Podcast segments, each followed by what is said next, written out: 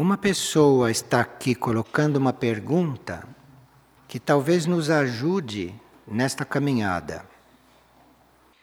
Ela pergunta o que é ampliação de consciência, porque nós estamos todos convidados a ampliar a consciência.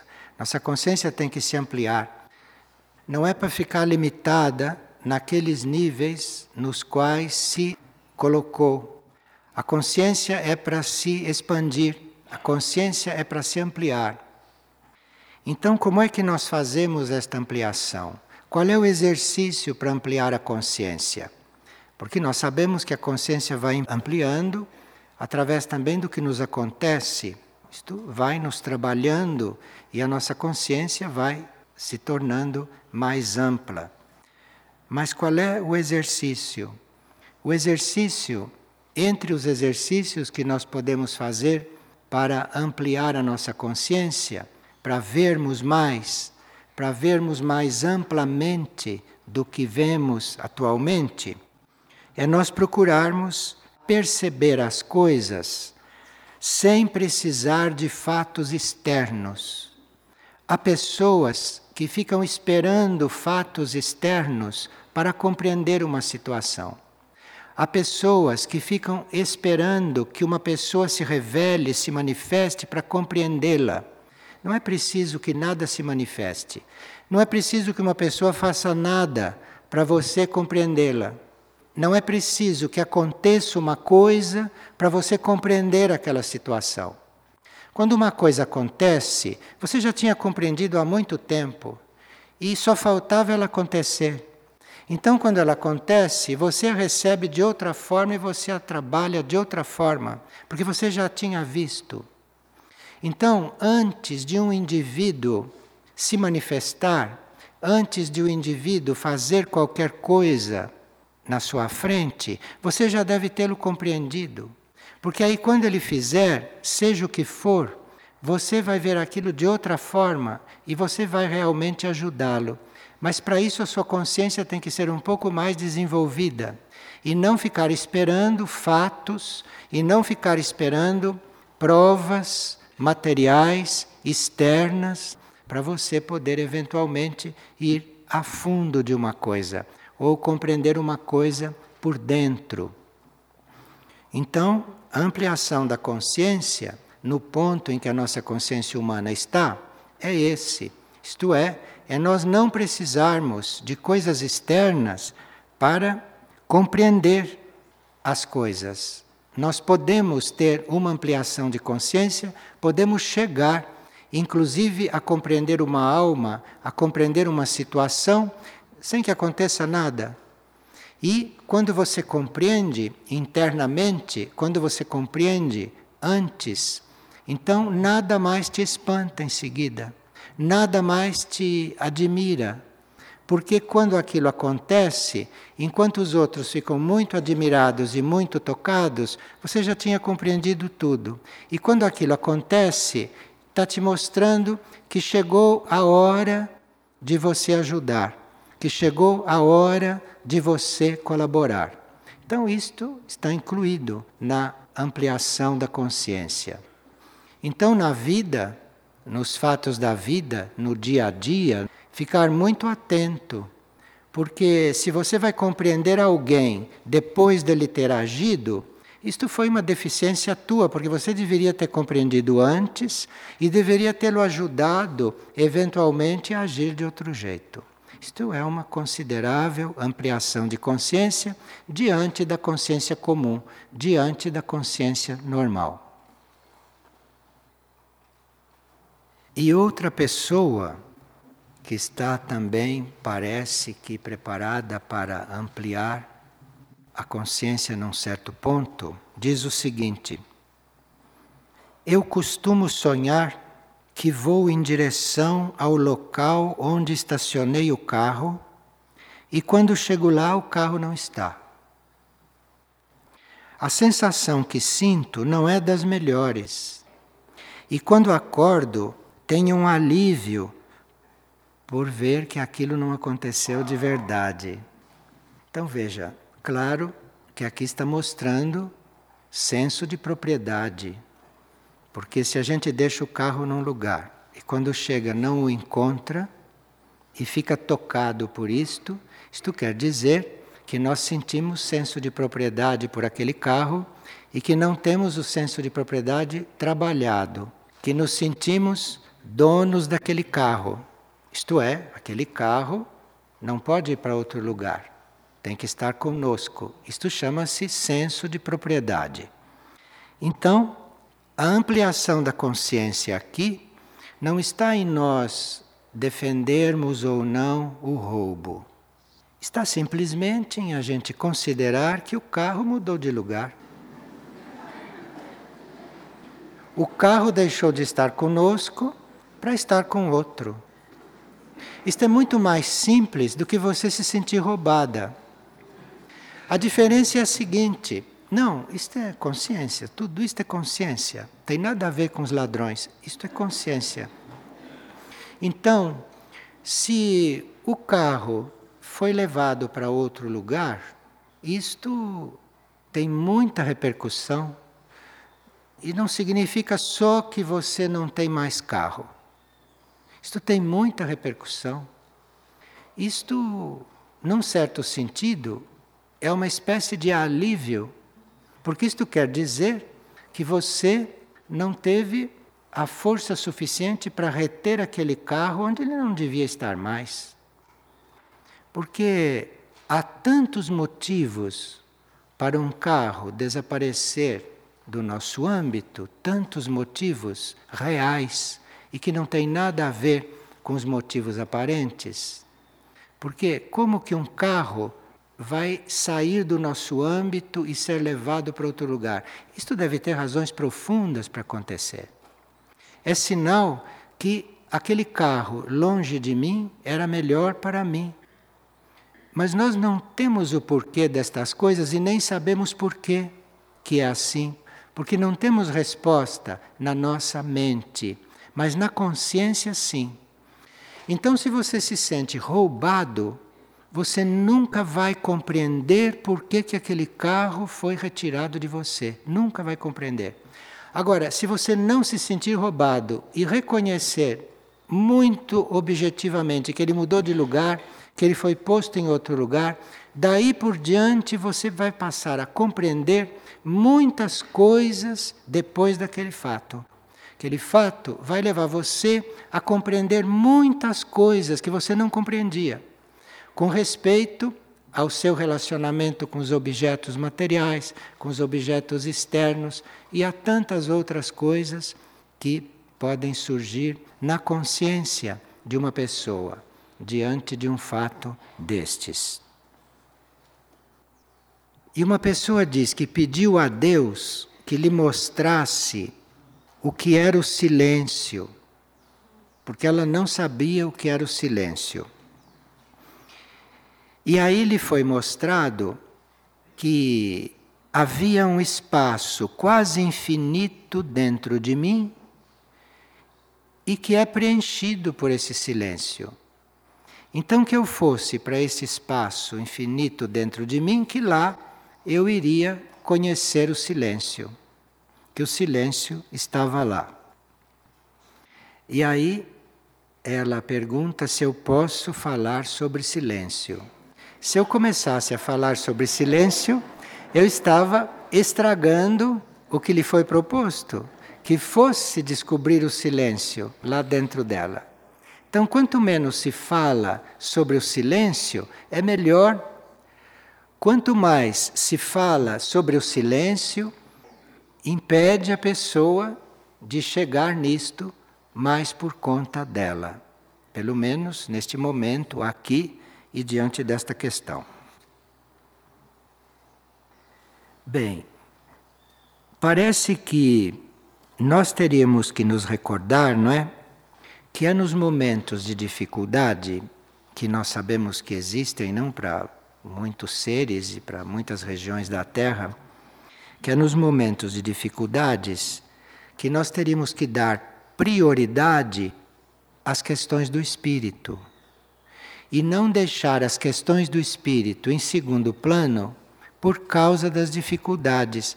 Então, muitas pessoas dizem: não, eu não posso fazer o caminho, eu não posso ir a esta reunião, como alguns me escreveram, porque estão acontecendo coisas muito importantes. Será que há coisa mais importante do que as coisas do espírito? Vocês conhecem aquele episódio bíblico, né, daquele que não podia ir ao banquete porque tinha que sepultar o pai? É a mesma coisa. Eu não posso cuidar do espírito porque a minha mãe está doente. Eu não posso cuidar do espírito porque a minha filha está sendo operada. E assim por diante. Então, nós teríamos que, nestes momentos, nos lembrar disto. Porque nestes momentos que a Terra está atravessando, a Terra de superfície, e nestes momentos em que tantas coisas estão se transformando, estão mudando, estão, portanto, incomodando a muito material etérico físico, a muito material emocional e a muito material mental, nós teríamos que, neste momento, nos lembrar disto, porque não tem nada mais importante do que o espírito. Então, você deixar de reconhecer a sua prioridade por causa do que está acontecendo no mundo, na tua família, na tua vida, nos teus negócios, isto é uma inversão de valores que vai levar o indivíduo a, daqui a pouco, não saber mais se conduzir dentro das situações que estão se criando. Vocês viram, estão assistindo, o quanto as pessoas dão volta atrás de certos fatos, mesmo desastrosos. O quanto ficam girando em torno de fatos desastrosos. Isto não vai ajudá-las a estar diante dos próximos fatos semelhantes com mais sabedoria ou com mais competência ou com mais sobriedade, ou com mais força, com mais poder de sustentação para aquilo que um fato desastroso pode trazer. Então nós teríamos que realmente pensar nisto, teríamos que realmente rever este ponto. Porque quem diz, não, eu não posso pensar em Deus, porque agora tenho que enterrar o meu pai, ou tenho um negócio mais importante para fazer, isto vai levar esta pessoa adiante de fatos que não dependem dela e que estão aí às portas, vai levar esta pessoa a não ter serenidade diante desses fatos, porque ela não deu prioridade àquilo que nela é o mais importante. As prioridades dela estavam nas coisas que se não forem de um jeito, sabe, são de outro. Quando a prioridade para todos é o espírito, não se criam essas situações. Porque se a prioridade para todos é o espírito, cada um vai estar no lugar certo, na hora certa e da forma correta. E se nós não estivermos em um lugar porque estamos em outro por causa do espírito, lá vai ter mais de um para nos substituir. Assim é o espírito, mas nós não, não nos damos conta. Então, digamos que eu tivesse hoje realmente uma razão, um motivo guiado, apresentado para não estar aqui. E vocês todos aqui. Se este motivo para eu não estar aqui fosse real, aqui teria mais de um para me substituir neste momento, mas sem dúvida nenhuma. Ou iria acontecer uma coisa que me substituísse com muita vantagem, compreende? Mas nós temos que ser assim diante do Espírito. Nós não temos que colocar algo acima do Espírito. Não temos que alegar coisas que, se nós passamos pela prova, de ser retos naquele momento, vamos ver todas aquelas coisas resolvidas de outra forma e muito melhor do que se tivessem sendo resolvidas por nós. Aliás, não podem ser bem resolvidas por nós se nós tivéssemos que estar num outro lugar naquele momento. Então nós teríamos que ter isto muito presente. Qual é a nossa prioridade? Qual é a nossa prioridade na vida? Nesse nosso ponto evolutivo, qual é a nossa prioridade? Porque isto é a forma do espírito ir conduzindo as coisas cada vez mais diretamente. E aquilo que o espírito conduz não contém engano, não contém engano algum. Então, para nós estarmos conscientes do espírito e para nós estarmos conscientes daquilo que é a nossa tarefa, daquilo que é o lugar onde devemos estar, para nós termos segurança naquilo que devemos fazer. Isto só é possível se você puser o espírito em primeiro lugar, na sua consciência, na sua intenção. E todo o resto é secundário. É claro que isto inclui um equilíbrio de muitas situações e que isto inclui uma decisão verdadeira sua de estar com o espírito. Porque se esta decisão é verdadeira, de você estar com o espírito, e portanto aquilo é a prioridade, todo o resto vem por acréscimo. Agora, se você está balançando nisto, se você está dividido nisto, se você está meio incerto nisto, todo o resto começa a ser problemático. E fica tão problemático que você diz: bom, agora eu tenho mesmo que lidar com isto mais um pouco. Em vez de você ir sendo liberado das suas cargas inúteis, das suas bagagens, você vai sendo levado a ter que dar mais energia para isto, mais tempo para isto. Veja, isto não é questão de ação material externa. Porque a ação material externa já é consequência daquilo que você dentro está resolvendo. Isto é uma questão de lá na sua opção interna você saber realmente de que lado você está.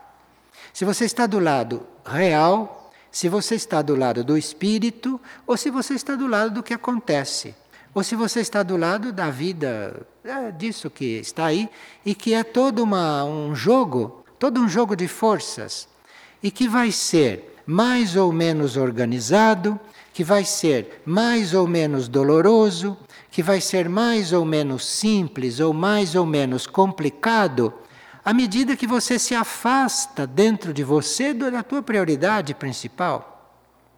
Então, se todas as doenças da família, se todos os incêndios, os desastres do mundo tirarem você deste eixo, de onde você deve estar, basicamente, tudo isto que está te contornando, tudo isto que está acontecendo, vai sendo para você cada vez mais importante. Isto vai tomando cada vez mais o teu tempo, a tua energia, a tua vida, enfim. E não é nada de externo que resolva isto, não. A vida não precisa te dar nenhum golpe, não precisa acontecer nada de externo. Precisa que você, dentro de você, faça a sua opção. O que é que para você mais importa? Enquanto for algo que não seja o teu espírito diante do único, enquanto isto não for a coisa mais importante, você vai ser a humanidade comum. Você vai lutar com estas coisas sem compreender nem por que, está lutando porque às vezes cria-se uma tal confusão entre essas forças todas que muitas pessoas chegam na hora de desencarnar e ali naquela hora, antes de fechar os olhos físicos pela última vez, se perguntam o que é que eu estou fazendo, o que é que eu vim fazer aqui, o que foi a minha vida finalmente, porque naquela hora vem essa pergunta. Mesmo para quem nunca pensou. E não precisa se preocupar com esta pergunta, esta pergunta não vem se você já em vida, se você já na sua caminhada já se deu conta disto. Então, naquele momento, em vez de surgir esta pergunta, em vez de você se auto-interrogar, para que, que você viveu? Aquela passagem vai ser muito mais harmoniosa, não vai ter esses problemas. Mas precisa que a gente se coloque estas coisas durante o caminho da vida Precisa que estas coisas sejam colocadas enquanto nós estamos aqui, lúcidos, nos ocupando de consciência. E é este o ponto. O que é mais importante para nós? Qual é a minha prioridade? Qual é a coisa que mais me importa? Isto precisa ser verificado por cada um, consigo. Porque isto que precisa ser verificado, isto é o início do caminho. É aqui que começa um certo caminho, um certo tipo de caminho. É aqui que começa que é muito diferente deste caminho que é um debate das pessoas com os fatos, com as coisas, que elas nem sabem como começaram, algumas até sabem em parte, mas a maioria nem sabe como começou, o que está acontecendo com elas, e muito menos sabe como vai acabar, claro. Então, esta pergunta, o que é o mais importante para mim? Não precisa responder de imediato mentalmente. Melhor que não responda mentalmente. O que é mais importante para mim?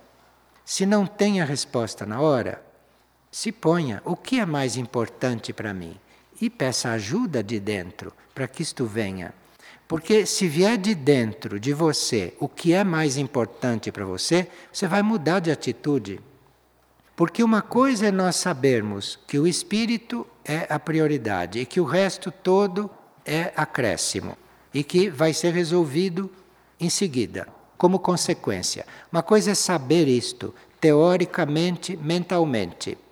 Enquanto se sabe isto só mentalmente, só teoricamente, não se vive isto não. A gente está se preparando para viver isto. Então precisaria pedir para que de dentro da gente venha esta prioridade para que isto venha de verdade de dentro da gente, para que a gente realmente sinta qual é a prioridade, que a gente realmente viva esta necessidade, aí o caminho vai ser iluminado, aí o caminho vai ser cheio de luzes, cheio de sinais, o caminho vai ser claro. Não é mais um caminho obscuro, não é mais um caminho no qual você tenha dúvida no qual você tenha aflições, porque você já tem a sua prioridade. Você já sabe qual é a sua prioridade. E aquele caminho, seja ele qual for, com os elementos que ele tiver, porque há tantos elementos kármicos no caminho, há tantos elementos imponderáveis no caminho. Mas se você sabe qual é a sua prioridade, e a sua prioridade não é nada do que está acontecendo naquele caminho, nada. Nada daquilo é a prioridade. Então, se você tem essa prioridade, se isto para você é conhecido, se isto começou a emergir de você, você vai ver como o caminho vai ser diferente. Você vai ver como sua vida vai ser diferente. Como a sua postura diante das coisas vai ser diferente como a sua postura diante de você mesmo vai ser diferente. Porque se você já tem a sua prioridade, e se aquilo está claro, então toda a sua atitude vai mudar daqui por diante. Sua atitude não vai ser mais a mesma. Porque todas aquelas coisas que são acréscimos, que são secundárias, todas aquelas coisas que são consequência da nossa escolha íntima, que é a nossa vida, nossa vida humana é uma consequência de escolhas anteriores que nós fizemos. Nós estamos vivendo coisas que são consequências de nossas escolhas. Então precisa ter cuidado daqui por diante é com as escolhas. É com isto que precisa estar atento. Não é bem com o que acontece. Porque o que acontece é reflexo desta escolha que você fez. Então aqui é a escolha que tem que ser feita. E aí o caminho vai ser segundo essa opção, vai ser segundo isto.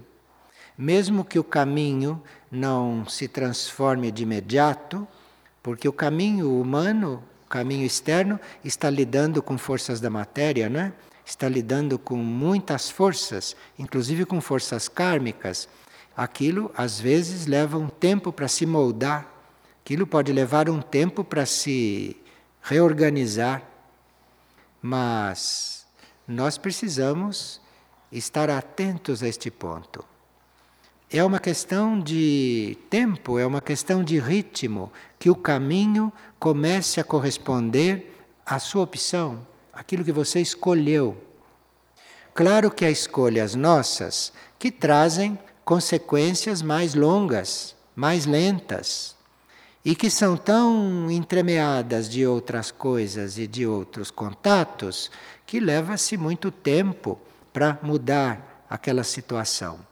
Mas aí precisa permanecer no caminho, precisa permanecer fiel àquela opção, fiel àquela escolha.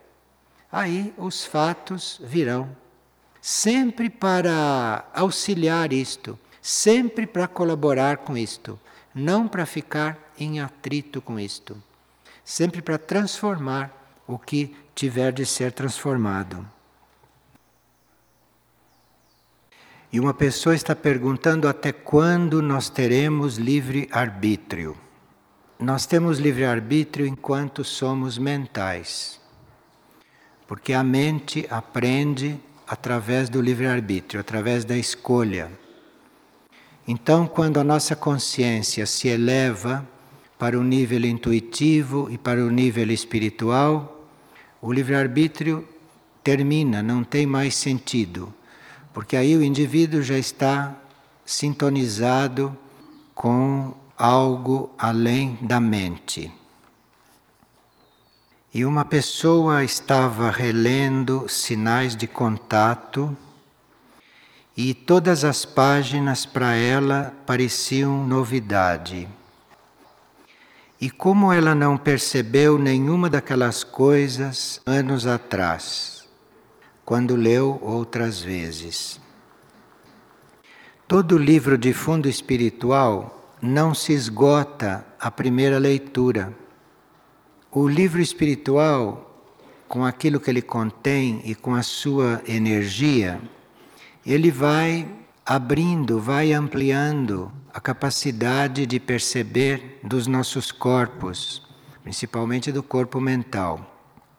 E numa primeira leitura, o livro espiritual faz a abertura que pode fazer. Aí, aquilo que a gente absorveu vai sendo processado na nossa consciência ou nos nossos corpos, vai sendo desenvolvido e assim nós ficamos com uma outra compreensão. Se nós voltamos àquele livro espiritual, vamos ler ali tudo o que antes dos nossos corpos terem se expandido nós não percebemos. Então parece um livro novo.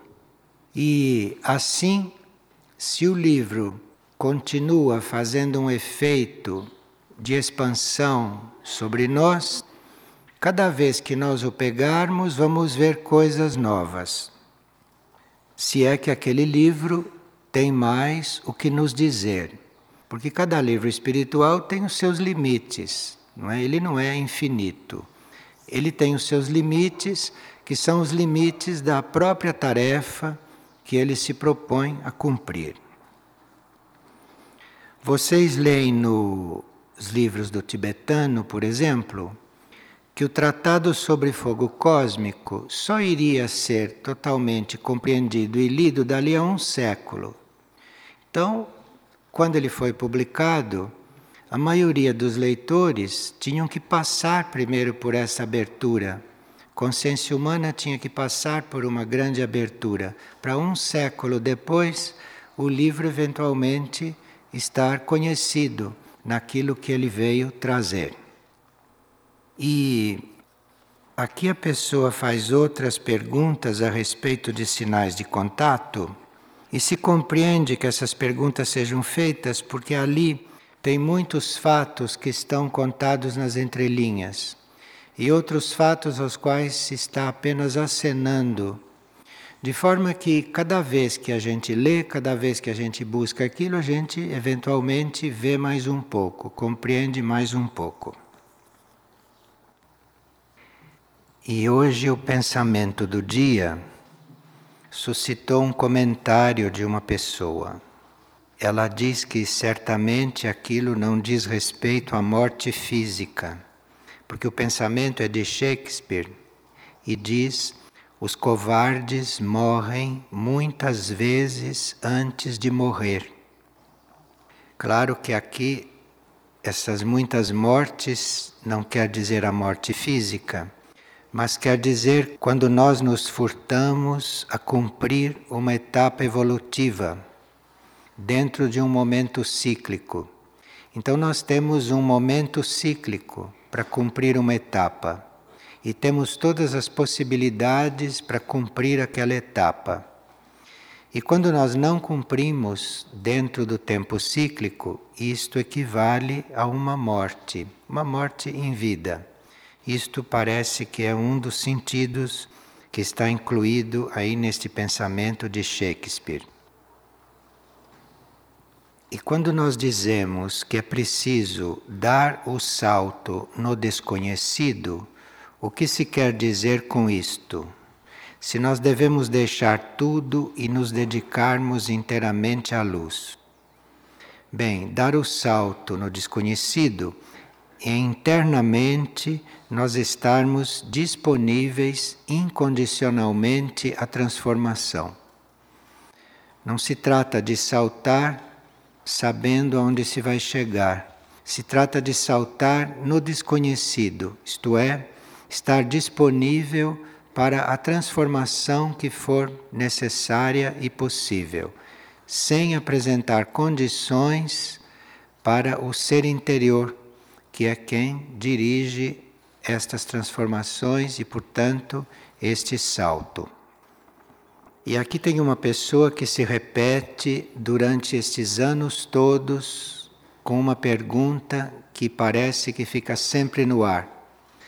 Há muitas pessoas que têm filhos ou pessoas coligadas que são dependentes químicos e querem saber como ajudá-los. Ajudá-los é secundário. Ajudá-los vem depois da gente ter tomado uma certa posição. Não adianta nós queremos ajudar uma pessoa se nós não estamos na posição correta diante daquele fato. Então precisa primeiro que a gente reveja a própria posição para depois saber como vai ajudar. Então quando uma pessoa diz meu filho está em recuperação, só esta palavra meu aqui já mostra que precisa uma mudança de posição, porque ninguém é de ninguém. Então não existe meu filho, nem minha mãe, nem meu pai, não existe meu na realidade. Então, meu filho aqui já está criando uma situação de transferência de karma mútua, mútua transferência de karma. Então, quando começa uma mútua transferência de karma, as coisas ficam mais confusas do que precisariam estar. Então, meu filho é uma coisa que já compromete todo o relacionamento, porque nós todos somos irmãos, não tem um filho do outro. Nós somos todos irmãos e somos todos originários da mesma fonte, da mesma essência. Então, se nós somos todos filhos da mesma fonte, então aqui nós temos que estar desta forma. E depois daí parte todo um relacionamento fraterno, parte toda uma circulação de energia entre os seres que é muito diferente da possessividade. Está claro isto? Então, quando você diz meu filho e quer o bem daquela pessoa, ali vai uma energia imprópria que não está combinada com a essência daquele indivíduo nem com a sua essência. Porque a essência é única. Então, quando nós estamos na essência única e não tem meu, nem seu, nem dele, nem meu, quando não tem os possessivos, a energia circula diferente, a energia vai agir diferente. Então, precisa fazer esta experiência, entregar esta criatura ao pai dele, que é o nosso Pai também, precisa fazer esta entrega, precisa se desapegar, precisa tirar o possessivo, precisa tirar a, as reações e precisa não ser egoísta. Porque às vezes a gente quer que o outro mude para nós sermos felizes. Nós queremos que o outro esteja bem para nós estarmos tranquilos. Então, isto tudo precisa limpar antes que a energia comece a circular corretamente entre nós todos. E uma pessoa ontem sonhou que estava tentando escrever o seu próprio nome de forma completa, sintética e artística e bem feita, como uma assinatura. Então, este sonho mostra que existe um trabalho interno sincero e efetivo de integração da personalidade. Nós precisamos reconhecer as nossas etapas, não querer dar um pulo maior do que as pernas podem alcançar, mas dar o pulo certo e fazer a coisa certa para aquele momento. Então, esta pessoa está sinceramente integrando a própria personalidade, isto é, está alinhando o corpo mental com o corpo astral e com o corpo etérico físico. Isto é, ele está cuidando dos pensamentos dele, porque são os pensamentos, é a mente que alinha a mente com o sentimento e com as ações. Então, se ele sonhou que estava escrevendo o próprio nome de forma sintética, artística, ordenada e rápida, Quer dizer que ele internamente está fazendo este trabalho de integração da personalidade, trabalho efetivo. E que tem a dizer, por exemplo, aos grupos de estudos que vivem no exterior, como no meu caso, que vivo no Peru e que não posso vir à Figueira regularmente e muitas vezes como eu desejaria. Nesses casos, as distâncias físicas podem não influir. Se nós estamos coligados internamente com o assunto, com a energia, se nós estamos unidos internamente e não podemos estar presente fisicamente por algum motivo real, então a distância física não influi. Nós precisamos não ficar condicionados à distância física. Como não temos que nos iludir porque estamos ao lado de uma pessoa fisicamente que estamos junto com ela? Podemos não estar. Podemos estar separados, estar até no mesmo quarto. E podemos um estar aqui, outro no Peru e estarem muito unidos. Isto precisa na mente da gente mudar. A mente precisa mudar. Esses conceitos precisam mudar na mente para que a realidade física não afete tanto, para que a realidade física não seja um estorvo para aquilo que deve realmente acontecer.